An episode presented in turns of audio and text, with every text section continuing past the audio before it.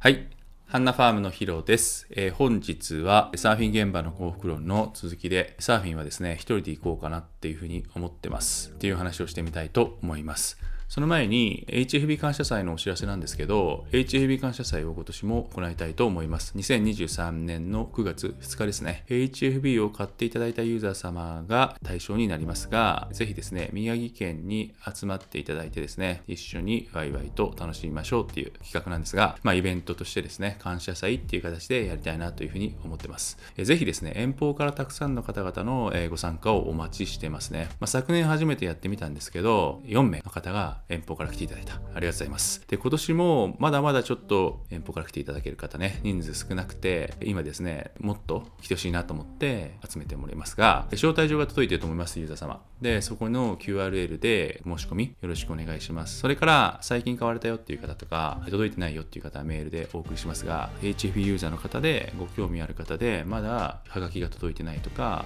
申し込みの仕方がわからないとか、Discord 入ってないっていう方とかはご連絡ください。少人数でやる夜のパーティー付きでですね、楽しめればなと思っているので、まあ、親睦会みたいな感じで来ていただけるととても嬉しいです。心よりお待ちしておりますので、ぜひご参加お願いします。本日の本題ですね。これまでですね、お話ししてきました、同じ時間に同じピークで毎日入るっていうこととか、あとはみんなを許容しようよって、ロングボードだろうと、えショートボードだろうと、パフォーマンスだろうと、クラシックだろうと、ビジターだろうと、ローカルだろうと、え週1のサーファーだろうと、毎日入るサーファーだろうと、まあその辺を許容しようって、自分と違う人をね、許容しようっていう話とか、教養と身なりでサーフィンが楽しくなるっていう話とか、いろいろしてきましたが、今回もう一つ追加したいなと。で、私がなんでこんなにこだわってるかっていうと、やっぱりね、サーフィン続かない理由って、全然上手くならないとか、友達がいないとか、ローカルにパンチアウトされるとか、その辺の不幸せなサーフィン環境なんですけど、この不幸せなサーフィン環境を払拭してですね、幸せなサーフィン環境を作りたいと思ってる、本気で作りたいと思ってるから、何がどうなって不幸せなサーフィン環境を払拭したのか、それから継続、サーフィンが継続できているのかっていうのを皆さんに聞き取りしてる。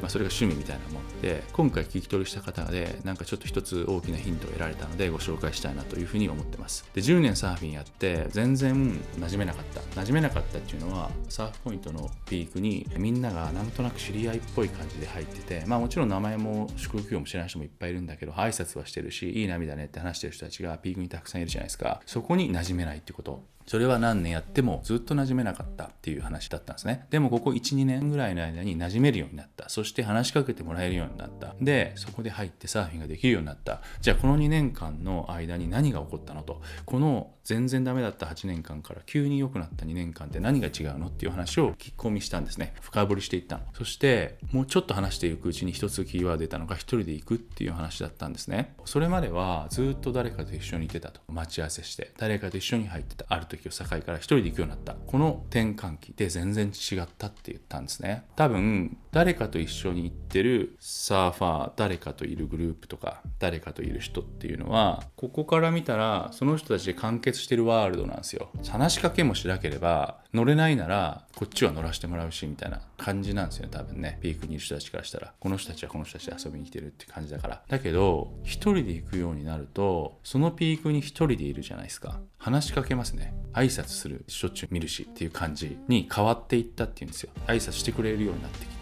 今のいい波だったねって言ってくれるようになったのは、一人で行くようになってからだって。あれ乗れるよって言ってくれるようになったのは、一人で行くようになってからだって。2人とか3人で行った時は一切そのワールドには入れなかったっていう話だもちろんサーフィン上達していくと乗れるようになるからそこに行って乗れるようになればまあ疎外感なく好きなようにサーフィンができる。一人でもね乗れるから。だけど最初からそんな人いなくて最初苦しいじゃないですかビギナー時代って。それでその時に少しでもピークで乗れるようになった頃にピークに行ってで認められないとか相手にされないとか、まあ、変なスポーツなんですけど、まあ、そもそも変なスポーツなんですサーフィンって、まあ、それを文句言ってもしょうがないからそういうもんだとして認められないとその中に混じれない疎外感。結局ピークから外れて遠くでやらなきゃいけないっていう疎外感につながっちゃうっていう話だったんですね。だからまあこれすごいビッグヒントで僕もこれ勉強になったなと思ったけど一人で行く。一人で行ってると挨拶されて馴染めるようになって今の良かったねって言える誰かといる人に対して今の良かったねはなかなかないみたい。